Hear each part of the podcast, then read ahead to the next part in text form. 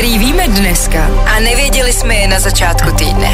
Paul Pogba, Pavel Pogbič, klasika, jde ve šlepích Kristiana Ronalda, který tento týden odstranil ze stolu dvě lahve s kolou. Pavel sundal ze stolu lahev Heinekenu, protože je to muslim, pro ně je alkohol zakázaný.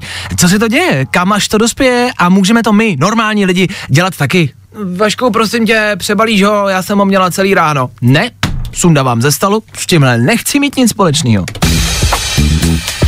Úterý se zveřejnilo video z Formuly 1, velká věc, cesta z Pražského hradu na ten slovenský, která hýbe Českem, primárně protože jsme všichni doufali, že v té Formuli sedí Miloš a jede pryč, nejel, místo toho vyjel do Bruselu, kde se na vozíku vyfotil se všemi ostatními lídry.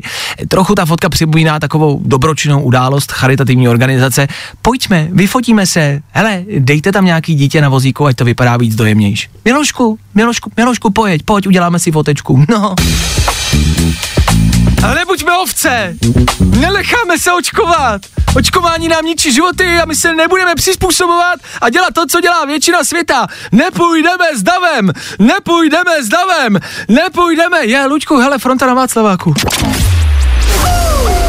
Tři věci, které víme dneska a nevěděli jsme je na začátku týdne.